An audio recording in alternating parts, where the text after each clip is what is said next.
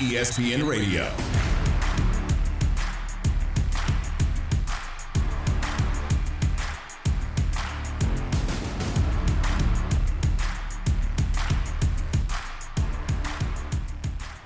LeBron, you've had a lot of answers in your basketball career for various problems. Are you finding any that you can think about? Just feel like you can't catch a break.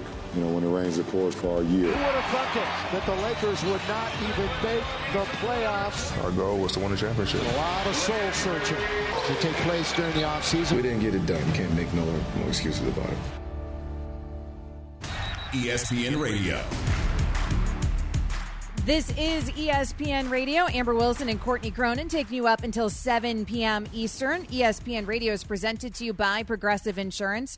You can tweet to us at Courtney R. Cronin, at Amber W seven ninety. You can also join the conversation on the Canty call-in line, one eight eight eight say E S P N, triple eight seven two nine three seven seven six. Tune into the E S P N Daily podcast, bringing you a deep dive into a single story from one of E S P N's hundreds of reporters, presented by Supercuts. Download, subscribe, and review E S P N Daily, available wherever you enjoy your podcast. You heard the intro there with LeBron. He is shut down for the rest of the regular season, Courtney. Now, given it's only a couple games remaining in the regular season, but it's significant because, of course, he was going after the scoring title, and it's also significant because the Lakers season is over before the postseason even begins. So for all things N B A, we turn to the guest line where we find Marc J. Spears, N B A senior writer for E S P N and Andscape. And, Mark, let's start there with these Los Angeles Lakers. LeBron's not going to play here down the stretch. A D's not playing. I think Russ is out tonight as well. But where do the Lakers go from here as they head into this offseason? I started, I started I out easy for you, I mean, you know? You know, I, I don't think it's fair to, to fire the coach. I don't blame the coach. And I think a lot of people assume that, you know, they got to let Vogel go to be, the, you know, a scapegoat and such. I, I guess may be possible, but I don't I don't really see that as the answer. I mean, the coach – coaches who's available for him, right? Um, it'll be interesting to see if there is, is change in the front office. Um, but I, I guess the thing that only the people with the Lakers behind the scenes truly know is, you know, how much influence did Rob Pelinka have on the roster versus what LeBron James had on the roster. So who is truly to blame for the roster, right? Uh, but I, I wouldn't be surprised if um, – come next season that Russell Westbrook is not on their roster. Um, there's a couple things I think they could do. He has one year left on his deal. So I, I think that Houston could be open-minded to bringing him back. Um, they, they know him really well. They have a good relationship with him with one year left, but that could mean a first-round pick, right? That, that could mean uh, – you, you, people got to realize that are Lakers fans, you got to give up something to get something. Um So, I, but I do think he could be a more attractive uh, trade piece for somebody because he has one year left. And uh, that would mean that perhaps the Lakers could get hit back with a good player, but a good player with some money on their contract and some years on their contract because, you know, Russ does make a sizable amount. Um, but, yeah, to answer your question, the, the main – change, uh, keep an eye on the coach, keep an eye on the front office, and definitely keep an eye on Russell. Given the expectations for this team and how it was constructed during the offseason, to where they're at right now, out of the postseason and just trying to get to the finish line, crashing and burning into it, is it safe to say that the twenty twenty-one twenty-two Lakers are the most disappointing team in N B A history, the single-season sort of disappointment? I think you're right, and and the reason why is, like, okay, it, it's deeper than just missing the postseason. This is a team that was supposed to be a championship contender that didn't make the play-in. So it, it's not that you didn't make the top eight. You didn't even make the top ten. Like, let that sit in. They didn't make the play-in. That's bad. Well, well and right? they so, have – you know. Yeah, and so, they have uh, arguably the, the best team, player in the world. Yeah. And the top two of the top ten and three of the top forty. Like, right. Uh, but, I mean, obviously Anthony Davis, uh, he missed a, a lot of games, and, and that probably has to be spoken about more. But to answer your question, like I think about that Nash uh, team with, with Dwight, but they made the playoffs, right? Um, it certainly was disappointing when the Lakers, for the Lakers to not win a championship when they had Karl Malone and Gary Payton. But they did make the finals, despite everything uh, that was going on with, with Kobe and the team at the time. So I, I'm trying to think back. I mean, yeah, there's been bad teams, but none that that had – like this is a – I've never heard – and it, forget the Lakers. This might be the most disappointing team in the history of the league. Like, to have championship aspirations and not make the play-in, that's that's that's that's groundbreaking.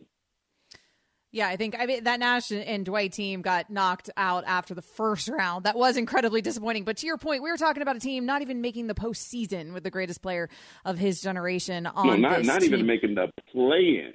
I know. It's, it's, it really, it's, it's like remarkable. Like a half a game out of eight, right? Like, they didn't make the play-in. So let's talk about another team who appears to be making the play-in, but I am curious your thoughts on the Brooklyn Nets. How far do they have to go for you to consider the Nets season a successful one, Mark? Championship. Because that's that's what I expected from them. Or not championship, finals. I expected them to be a finals team in the beginning. Um, obviously, it's a different team than constructed.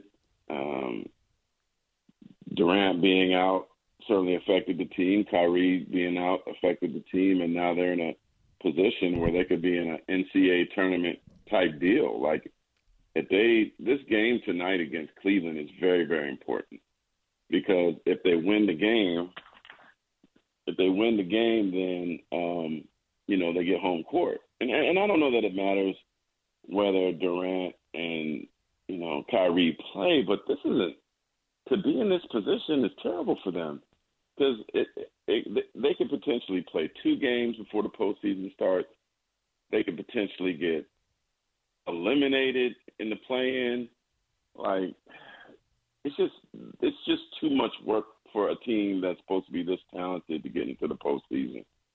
So it's, it's certainly very, very disappointing to them. And, and my aspirations for them have changed because even once they get through this part, which I assume they will, and they'll be the eighth seed, I mean, the seventh seed, like their whole road is, is crazy tough. Like if they're seven or eight and then you got to play like what you're hoping for Miami, is that a good thing? like, like, What's the reward, right? Like, they're in a really, really bad position.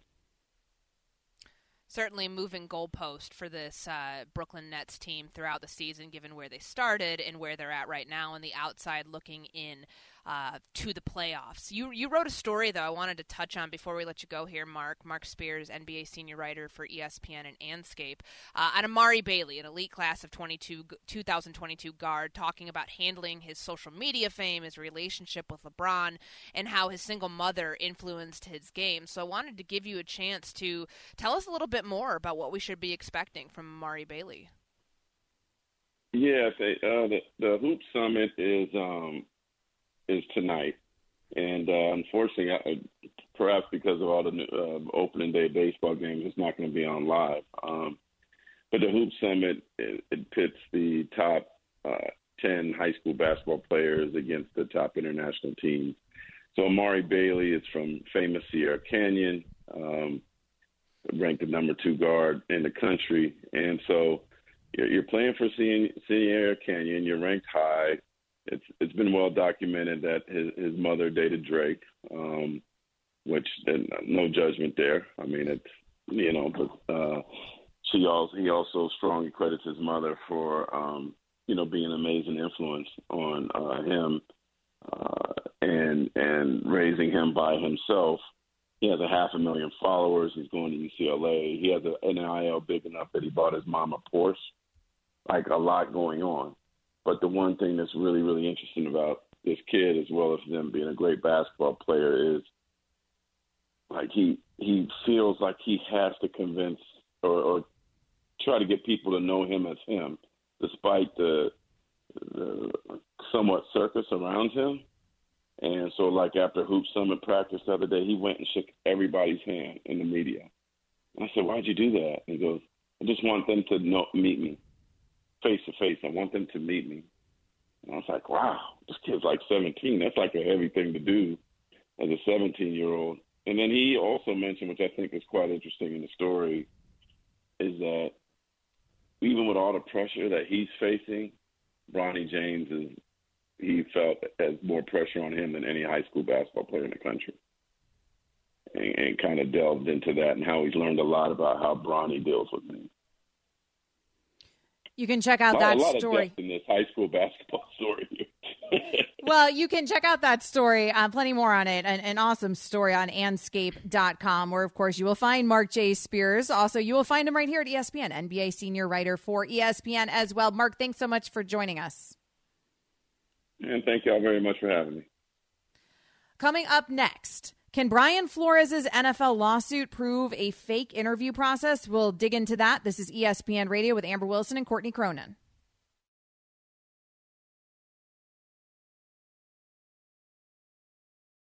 E S P N Radio. Tiger Woods is through sixteen today. He is at two over par for the day. He is sitting at one over overall, tied at twentieth right now on the leaderboard. So Tiger uh, certainly started out the day very slow. The conditions at, a, at Augusta are rough. Uh, they the wind has really picked up a lot today. The greens are very, very soft. Uh, they were drenched overnight. It is very muggy, reportedly, in Augusta as well right now. So a lot of golfers struggling. Tiger has had some of his struggles today, but Courtney's still very squarely in the mix in terms of the top fifty who would make the cut here uh, after the second day. We will keep you updated on all things Tiger Woods, but right now let's turn our attention to Brian Flores, because Courtney, Brian Flores amended his complaint in his lawsuit against various teams in the N F L and against the N F L, and notably two more plaintiffs joined Brian Flores with his amended complaint, represented by the same lawyers as Brian Flores is. Steve Wilks is a longtime coach. He was the head coach of the Arizona Cardinals for the two thousand eighteen season before he was fired and replaced by Cliff Kingsbury. Wilks alleges in the complaint uh, that he was treated as a bridge coach, that he didn't get enough opportunity to succeed. Ray Horton, another longtime coach, also joined the lawsuit. He alleged that he was part of a sham interview process when he interviewed for the Tennessee Titans head coaching job back in two thousand sixteen. Horton says in the lawsuit that the Titans only conducted the interview with him to fulfill the Rooney rule requirement. The job was given to Mike Mularkey. The complaint cited comments that Mularkey made about the interview process on a podcast back in two thousand twenty, where basically he says that he already had the job. So interesting to me here, Courtney, is that more people are joining. So that certainly strengthens Brian Flores' position. Now, it's a class action lawsuit. Nobody actually has to join right now for that to be effective. And it is still going to be questionable whether, if it was to go forward in the courts, whether the class would even be certified. And I know you and I have had these conversations before about the difficulties there with certifying cl- the class. But obviously, it, it looks like it bolsters the position of Brian Flores that, hey, there's other people in the N F L who have had these similar experiences to what Flores is alleging. Yeah, and this is something that's now gaining traction.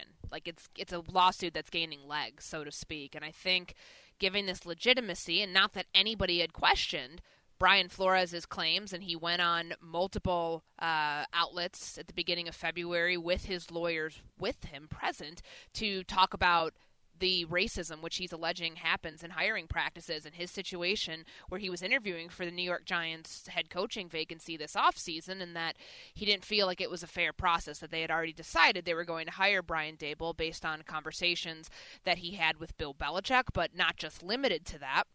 And now, as this thing is continuing to grow in size, and the N F L is shooting down all of the allegations that are being levied against the league, and these specific clubs are doing the same thing, where do we go from here? Because what happened when Ray Horton, the former Tennessee Titans uh, you know, assistant coach, he had interviewed in two thousand sixteen for the head coach opening. He claimed that it was a sham interview because he finds out from Mike Mularkey, who was the head coach of the Tennessee Titans in two thousand sixteen, that Mularkey was hired before the Tennessee Titans had fulfilled any of their Rooney re- requirements for this head coach opening. And we find that out via this podcast, which was called the Steelers Realm Podcast. It was like, you know, a fan podcast. Not a lot of people knew about it. But the reason this is relevant is because E S P N became aware of the interview as part of the reporting into the issues that were raised in, within this lawsuit. Mike Mularkey didn't say much, but in an email he said, quote, "I believe you have the truth and ev- and what you need. Prefer not to comment any further." So it feels like Mike Mularkey, in the midst of this, is the smoking gun, because when we look at this lawsuit, it's okay, what's next? What can you actually prove happened? What's the proof that you have that there are these sham hiring processes and that racism is, you know, rooted within these hiring processes in the N F L? Well, if this ends up being true, then that is what you need to see more of happen for these lawsuits to be actualized and legitimized when we want to see actual change happen.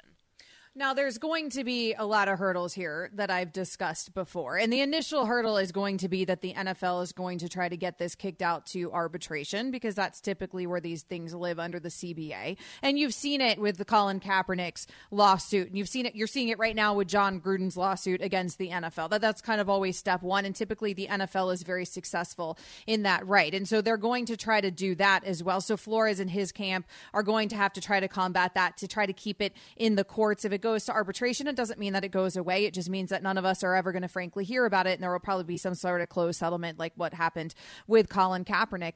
Uh, the other hurdle is going to be that this is still a class action lawsuit, and, and so it's going to come down to if you can certify the class in that.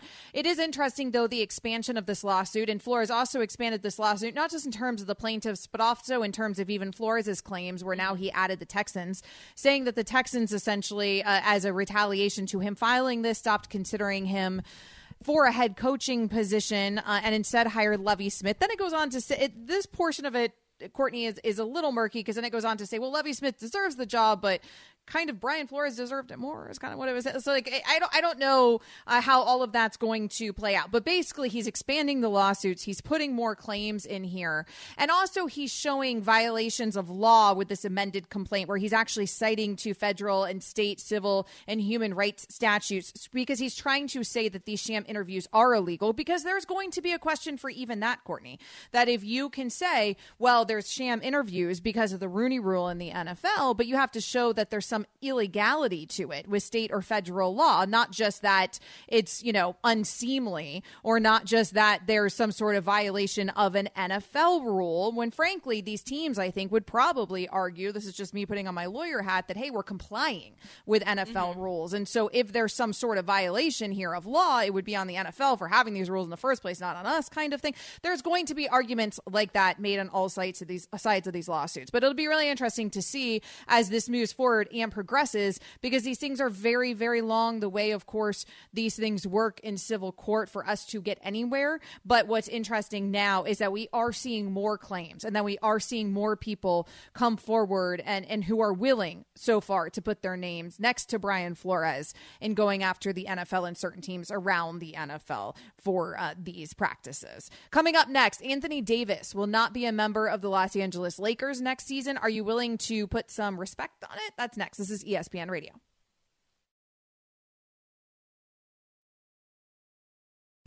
E S P N Radio.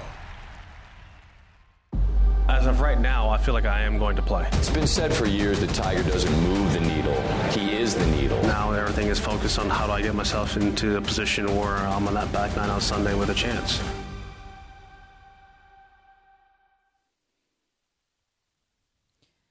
This is E S P N Radio. Amber Wilson and Courtney Cronin. E S P N Radio is presented to you by Progressive Insurance. We are on the Tiger Watch at Augusta. Everyone is on the Tiger Watch at the Masters. He is through seventeen. He is two up on par today, Courtney. He is uh, one over in terms of through uh, two rounds, where he, of course, is now coming down the stretch here of his second round. He will make the cut, it appears. He is tied at nineteenth on that leaderboard. So overall, a successful couple rounds here for Tiger, because what could you ask for other than making the cut, right, at this point? And then you go into championship mode after that. Yeah, he said he wanted to put himself in position to be on the back nine Sunday. The first way you put yourself in position is by making the cut. And since he's squarely in the mix for that, I think that we can look at the ebbs and flows of his first two rounds, and especially today. There's been more downs than ups for Tiger Woods. The amount of times he bogeyed on the front nine,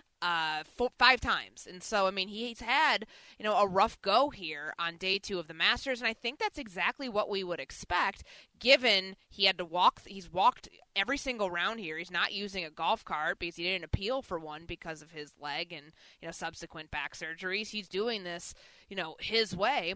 And that's going to lead to some ups and downs in his first competitive play, his first major tournament in more than a year. So I look at this and I'm like, okay, this is, this is good news. Like, if we're projecting this out to what does Tiger Woods look like on Sunday, I think you're in a good spot, because he's he's one over right now. He's, you know, like five shots out of the lead, and that's a good spot to be in. That's a comfortable spot to be in if you're looking at how the rest of the leaderboard stacks up, just knowing the expectations on Tiger Woods to actually contend on Sunday. Most golfers have been struggling today because of the conditions out there at Augusta. Scotty Scheffler has not been struggling um, in terms of golf, period, because he is the world number one. He has been crushing it lately, and he is crushing this Masters as well so far. Uh, today, he's he's three under. He's six under overall through fourteen holes today. But now it is time to respect it or check it. For that, there's my music. For that, we bring in our producer, Shannon Patton. What's up, Shannon? I'm going to have to have a talk with uh, Javante after the show. I gave him the heads up. I was like, when Amber says respect it or check it, you drop the pop smoke, you drop the music. And Javante was a little slow. I, I, it's a work in progress. How's that? So, you, you know what, Javante? It's okay. You were right there. You were right there. I threw him off with yeah. all the Tiger setup before we got to this. Well, here we Thank go. You. Respect it or check it. I'll give you a hot take. You got to tell me if you're willing to put some respect on said hot take, or if you're willing to check it. Easy enough, okay? Got it. All right, Got cool. It. All right, uh, Courtney, we'll start with you. Seeing as though you guys were just talking about Tiger Woods, let's look past this Masters. So, yep. Tiger Woods will win another major. Courtney, are you willing to respect it or check it? Oh, absolutely. I'll respect it. I don't think he'll win the Masters this year. I really don't. And I know that that kind of just goes against goes against what I just said, that he's five shots out of the lead. He's in good position. I think he's still recovering physically from what happened fourteen months ago. But beyond that, it's the back that we need to be most concerned about. And I just wonder how that's going to play out four days in, assuming he gets to Sunday. But I think with time, with rehab, with, with more work, he's forty-six years old. That's still really young for a golfer. I know that everybody's been chalking him up to be some dinosaur out there that, you know, he's in a different part of his career and blah, blah. Like, go ahead. We can read through all of, like, you know, the old tropes that you're throwing out there. He can still win another major into his fifties. So, yeah, I'm putting some respect on that. Golf is quickly becoming one of my favorite sports as I age. I guess this is what happens when you age. Where You're all, You also all, live in Florida, Amber, so, well, like, that's why it's your favorite Well, that's sport. True. It's a year-round sport down here. But, no, I'm talking about watching it because it's funny when we talk about all these other sports. I mean, forty-six is ancient in all these other – I mean, nobody's even playing – unless you're Tom Brady, right? Nobody's even playing these other – I mean, you know, thirties darn near ancient in a lot of sports. Golf, you're right, mid-forties. I mean, he is young. He's got a long career apparently ahead of him. If you would ask asked me two weeks ago, I would have said no chance Tiger Woods ever won, wins another major, because I didn't think he was playing golf competitively like this ever again. But now that I've witnessed this, I don't think he's winning the Masters. I'm not saying it's coming yet. I'm not even saying it's coming soon. But if we're taking his lifetime, I'm not betting against Tiger. He'll do it. All right, let's move on to the N B A. Amber, this one is for you. Anthony Davis will not be a member of the Los Angeles Lakers next season. Are you going to respect it, or are you going to check it? I am respecting this. This is the only thing, this only real bargaining power that the Lakers have if trading away A D. They've got to improve. This is their way to improve. I am definitely respecting this one. I mean, they, he better not be part of the Lakers next year. Like, we've seen this play out the first three seasons there. And, yes, he did win a championship. It was in a bubble. You're going to get people putting an asterisk next to that uh, going forward a whole lot more than they did before, now that we've seen what this Lakers team actually is when the circumstances are different.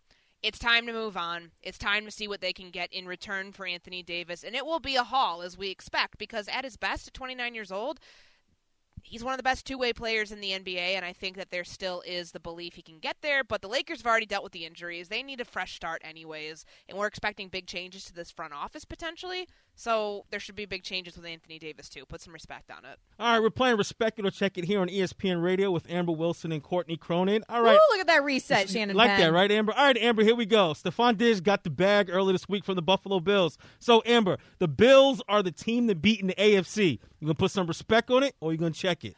In the A F C East or just the A F C? A F C. Uh, all right, fine. I will respect this. I actually will go with this. I still think that they're the best team in that conference. If I have to choose one in a really, really stacked conference, I am scared to call anybody the best team in that conference. But if I am going to call somebody the best team, I'll go with the Bills. I think they should have won the conference last season, and they got even better this offseason. I'm going to check it. I think that the Kansas City Chiefs are still the best team in the A F C. Without Tyreek Hill. So, um, I'm, I look, they have Patrick Mahomes, and I'm taking Patrick Mahomes over Josh Allen ten out of ten times. I will continue to do that no matter who he is surrounded by. I think that the Bills invested a lot on offense right now, one hundred million dollars locked up in Josh Josh Allen, seventy million dollars guaranteed in Stephon Diggs. What, what's going to happen when you need to pay for your defense? So, I'll I'll check that, and I'm going to say that the Kansas City Chiefs are the, actually the best team. You have one A F C. More, Shannon? We got one more. Going back to the association, Courtney, I'll start with you here. Joel Embiid will win the N B A M V P. You respect it, or are you going to check it? I respect it. I mean, like, he deserves it, right? And he's probably going to win the scoring title now that LeBron's not playing the rest of the year, so the numbers will reflect it. The pay, the play will reflect it. Now, will Giannis Antetokounmpo come close to it? No, but what about what does Devin Booker have to say about that? Do we just forget that he exists because the Phoenix Suns locked up the number one seed already? So, no. I think that Joel Embiid will win it. Should he win it outright? I think that Devin Booker would have some questions about that. Uh, no, he will not. I'm going to check this. I do think Joel Embiid is about to win that scoring title. Uh, that's remarkable in and of itself, considering the position he plays. But in terms of the M V P, that is going to be Jokic. He's the only player in N B A history to average at least twenty-seven points, thirteen boards, and seven assists. Everybody else who's done it is in the hall, and they were also all multi-M V Ps. Jokic is even better than he was last season when he was the reigning M V P. I think it's going to be his award, unfortunately, for Embiid, who has yet to win one. And as remarkable of a season as Embiid has had, Jokic is just that phenomenal. Coming up next, the Brooklyn Nets season will be considered a success if we update our poll results. That's next. This is E S P N Radio.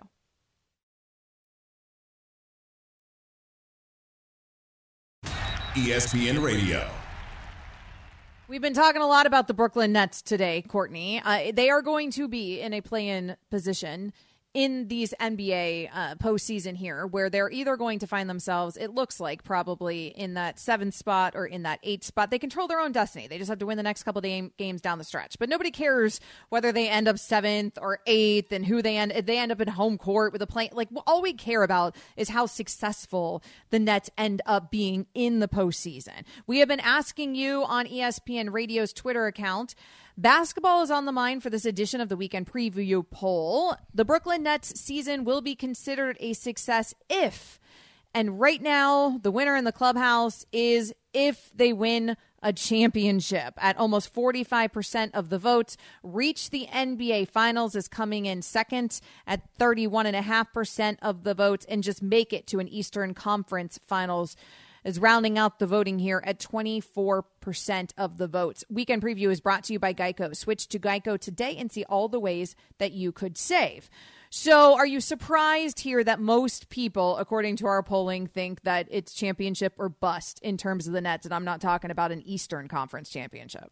No, I think that that's I think that's fair, given the expectations. And we've we've talked about this throughout the show, that this team was constructed to win a championship, and the fact that they're not even into the playoffs yet is not a good look for them. I still think, because of the circumstances this year, I'm not willing to give them a pass or lessen the burden of expectation here, but I will say I think that getting to the Eastern Conference Finals, that for me, if they do, if they get fall short of that, then it's a failure of a season. But I'm trying to be realistic here and realizing James Harden didn't want to be there and he just quit on them midway through the season. Kyrie Irving could have been prevented had he taken initiative to go get the vaccine earlier. He could have played the entire season. Well, that's on him. Kevin Durant can't prevent injuries, so I think that this is Eastern Conference Finals. That's the ceiling I give this team, and if they can get there, I'll say it's a successful season. I mean, it, we saw K D almost do it last year if his size, if his shoe size had been a little bit smaller. So I do think this year, with the expectations coming into this season, even with him just alongside Kyrie,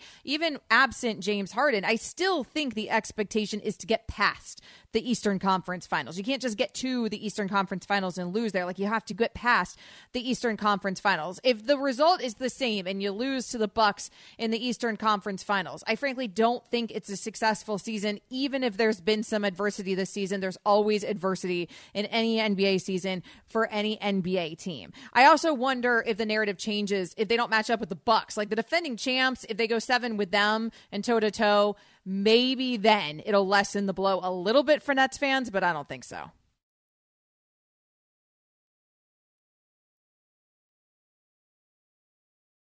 E S P N Radio. E S P N Radio is presented by Progressive Insurance. Bundle and protect today under one roof. Learn more at progressive dot com or one eight hundred progressive.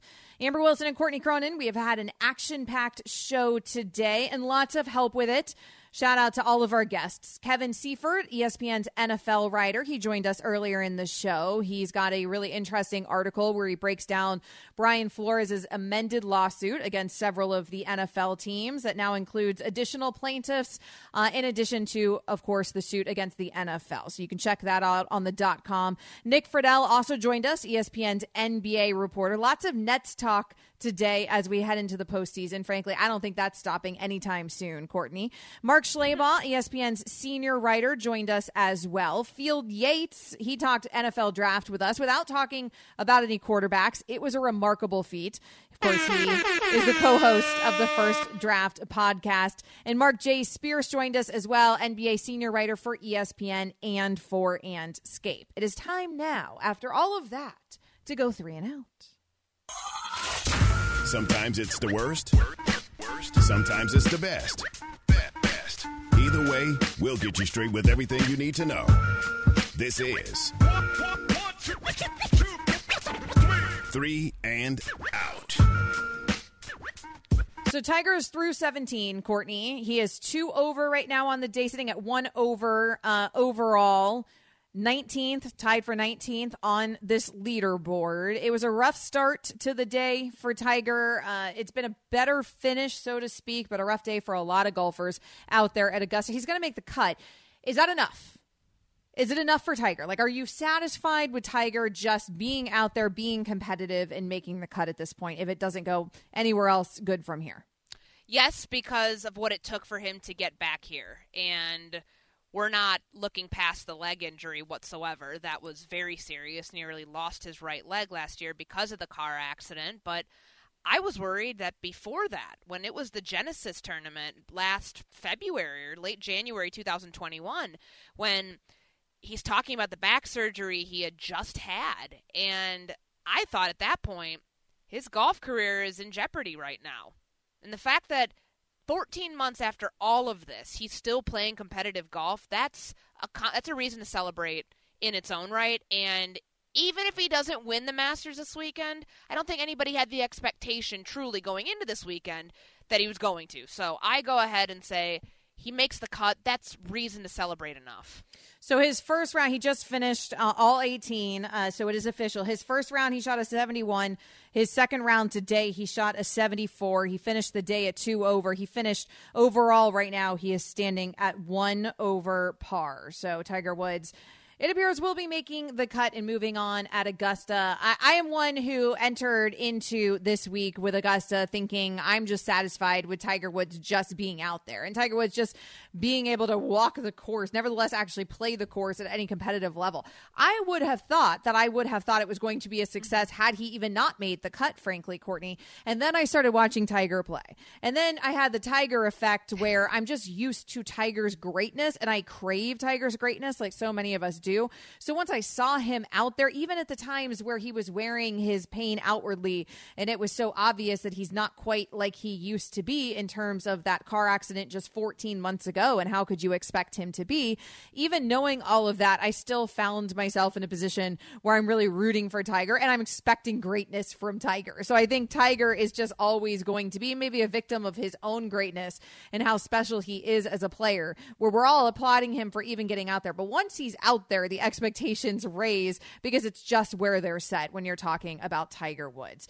Uh, real quick, Courtney, by the way, la- yesterday, my husband asked my three-year-old son if he wanted to go watch Tiger, and my son turned to me and said, Mommy, we're going to go watch Daniel Tiger, oh, and got gosh. really excited. And if you don't know what Daniel Tiger is, it's a cartoon. And I will tell you, my son was so let down when he found out that Tiger Woods was not Daniel Tiger. And so there is an entire generation of people out there who do not care about Tiger Woods, apparently. Uh, but we are not part of that generation. No, so, we, are, we are certainly not. I mean, it's going to be a fun Saturday and Sunday to see what happens with Tiger Woods and how he's able to progress through this weekend and how his body feels after tonight. I'm I'm waiting for that post-game, post-match interview uh, on SportsCenter to see, okay, how does the back feel? How did he feel today versus yesterday?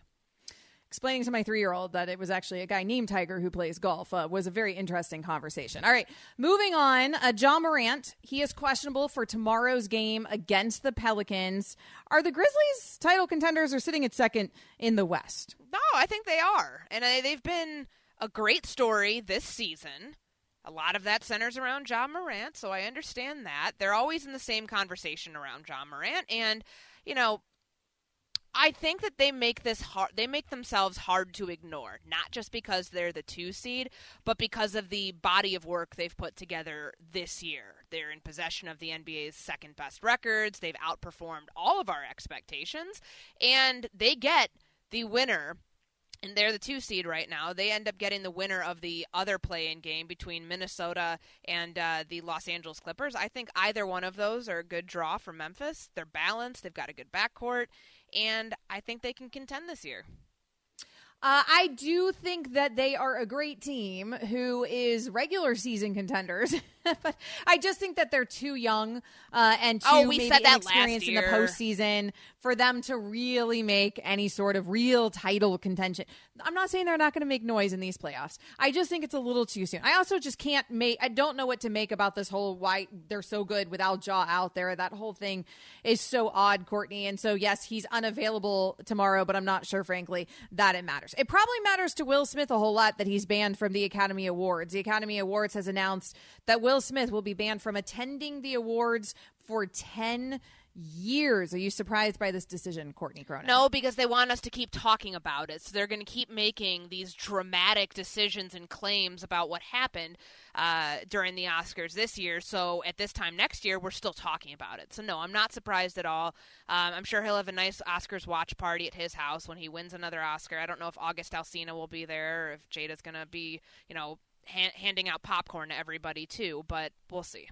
I don't know how much of a punishment, frankly, this is, because I think he can still win Oscars. He can. He just can't attend the award ceremony for the Oscars. And I feel like with the diminishment of award ceremonies generally over the last decade, I don't know if it matters that much, but we'll see. Uh, he said he's accepting their decision. Also, we're accepting Spain and Fitz. They're coming up next. This has been E S P N Radio.